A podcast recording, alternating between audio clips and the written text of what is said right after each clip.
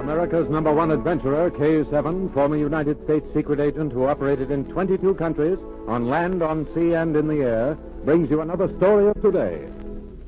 Here is K7. Ladies and gentlemen, as I have said before, international spies and crooks are engaged in many forms of activity today. Among them is sabotage, wrecking of industry. This is taking place in many countries throughout the world. Sometimes a story of this nature appears in the pages of our papers. More often, this phase of spy work is hushed up. It is a story of sabotage in industry which I bring you now. John Holbrook will take it up at this point. Thank you, K7. It could happen here, but the scene of this story is in a typical continental factory town, a town very much like those which dot America. His friend and fellow agent, B9, who sent K7 this story, was called to consult with the manager of a large factory. We begin as the two talk together in the manager's office. Special Agent B9. I've called on you because I'm in serious trouble. I hope you can help me. I will if I can, Mr. Carlos. Tell me your story as briefly as possible. It is a simple one. This factory has been here for many years. Three years ago, the board of directors decided to begin the manufacture of airplane parts. As I, I learned those facts on the way here, you formerly made parts for motors. We still do. But it is no longer the major part of our business. Go on. We employ nearly 1,000 people, men and women. You are the chief industry of the community. Yes, that is true. And it is one of the things that worries me. B9, this plant on which thousands depend for their bread and butter, for their very lives, it is on the verge of failure. Of failure? Yes. But I, I thought you had been very successful. We have been until now. I won't interrupt again. Go on. Last year, we received a huge contract for airplane parts. The result of the rearmament program. Yes? We spent millions to get into production. Tools, dies, new buildings were necessary. We used up our profits. Beginning a new business is always expensive. Yes, but unless you can help our contracts to be canceled. We have shipped out three consignments. All three have been rejected. On what grounds? One out of every three airplane parts we have manufactured has been proved defective. This plant is being sabotaged. I begin to understand, monsieur. The parts you manufacture are used in planes for. For a power that has many enemies. It is better to put it that way. Yes, yes, you are quite right. B9, will you take this case? Take it for the sake of the men and women who will go hungry unless this business is saved. Mr. Carlos, your country is not engaged in war. Neither is the one buying planes in which your parts are used. Both countries believe in peace. For that reason, as well as for the welfare of your workers, I will help you.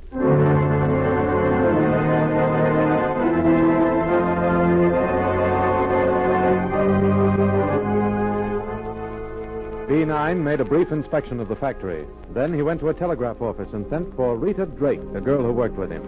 He also sent a wire to K7. Late that afternoon, Rita arrived.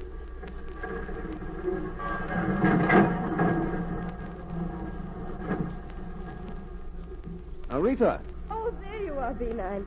Your wire arrived just in time for me to get this train. let me take your bag. Thanks. I've got a car waiting. What's up? Have we a case? Yes, and a difficult one. I'll tell you about it in a minute. Here's the car.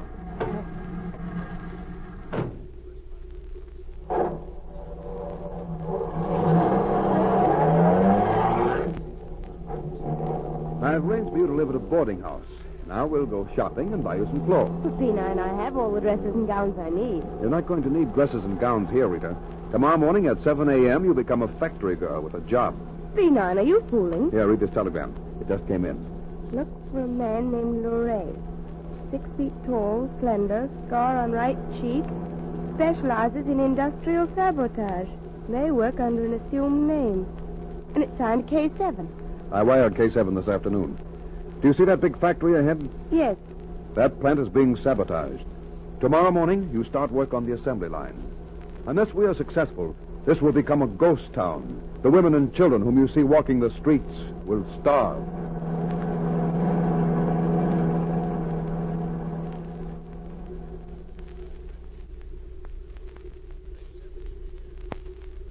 The next morning, Rita started work.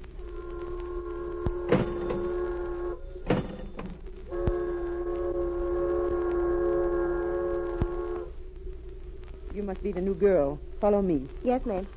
You do not look very strong. Who hired you anyway? Why, the employment office. Hmm. I did not tell them I wanted any more girls. Now come this way. Hmm. Sit there. Here on this stool? I said there, did I not? What is the matter with you? You act as if you had never been in a factory before. Oh, but I have. I've worked. I am the- not interested in where you worked. Speak when you are spoken to. I do the talking here. Do you see this box of rivets? Yes. As these parts go past you on the belt, put the rivets in the holes on your side. Well, go on, get started. Like this? Oh, you clumsy little fool. You will have to work faster than that. The riveting machines at the end will start in a minute, and if you leave one of these holes without a rivet... Well, I you- won't. I'll catch on in a minute. Well, you had better. And see that you do not open your mouth. If I see you talking to anyone, out you go. Remember that. Do not talk to anyone.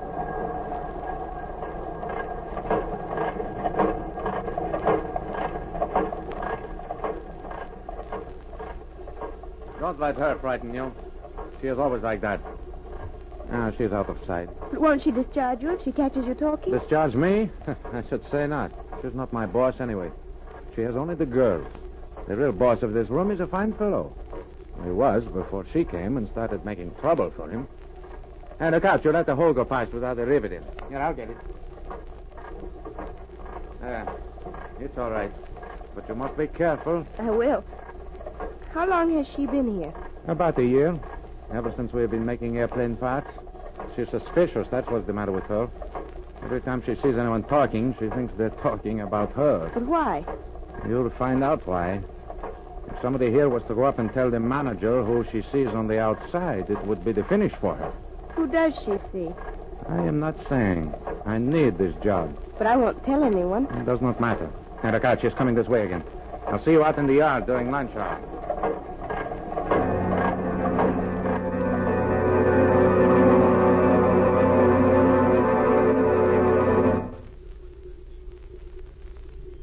That night after work, Rita talked with B9 in his rooms. She's horrible, B9. I can't stand her near me. I hope you won't have to stay there long. Now, you say this boy told you that she meets someone outside the factory. Yes, but he wouldn't say who it was. He seemed frightened.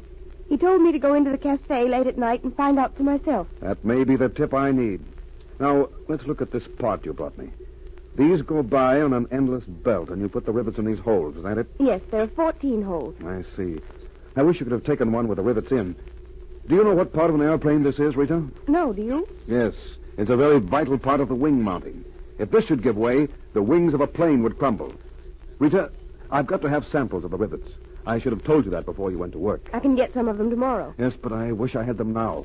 Mr. Carlos, the manager, said that his contract might be canceled at any time. Rita, do you think you could get back into the factory tonight? Uh, you could tell the watchman that you'd lost something. I'll try. I'm sure I can. It's getting late. Go over there at once. Then come back here. I'm going to the cafe.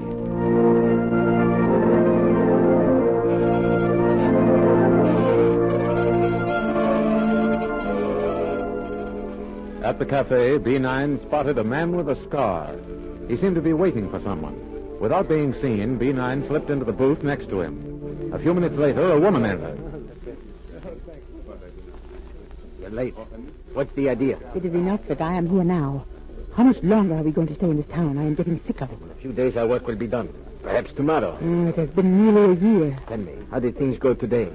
Three out of every four parts we made will be sent back. Ah, I do my job all right. But I do not mind telling you I am getting nervous. what is there to be nervous about? Oh, plenty. You are on the outside. For one thing, they sent me a new girl today. Why should that upset you? Because she is too smart. And because she is not a factory worker. Ah, how do you know that? By her hands. She has long nails well cared for. Like mine were when first I came here. Ah, then get get rid of her. Do not worry, I will tomorrow. I had to let her stay one day to make it look right. Now, how about materials? We are running out, That is being taken care of. but there are not enough to last all day tomorrow. I tell you, it's being taken care of. Louis is up at the factory now. Materials will be mixed in the boxes by tomorrow morning. Mm, They had better be. That is your part of the job, and I do not want the responsibility of. What is that? The plant whistle. Something has happened. Oh, let us leave here at once. We do not want to be seen together. I am leaving now. No, you're not. Stay where you are.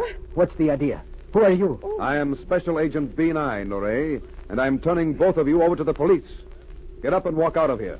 And see that you keep your hands over your heads. There's the door. Now get out.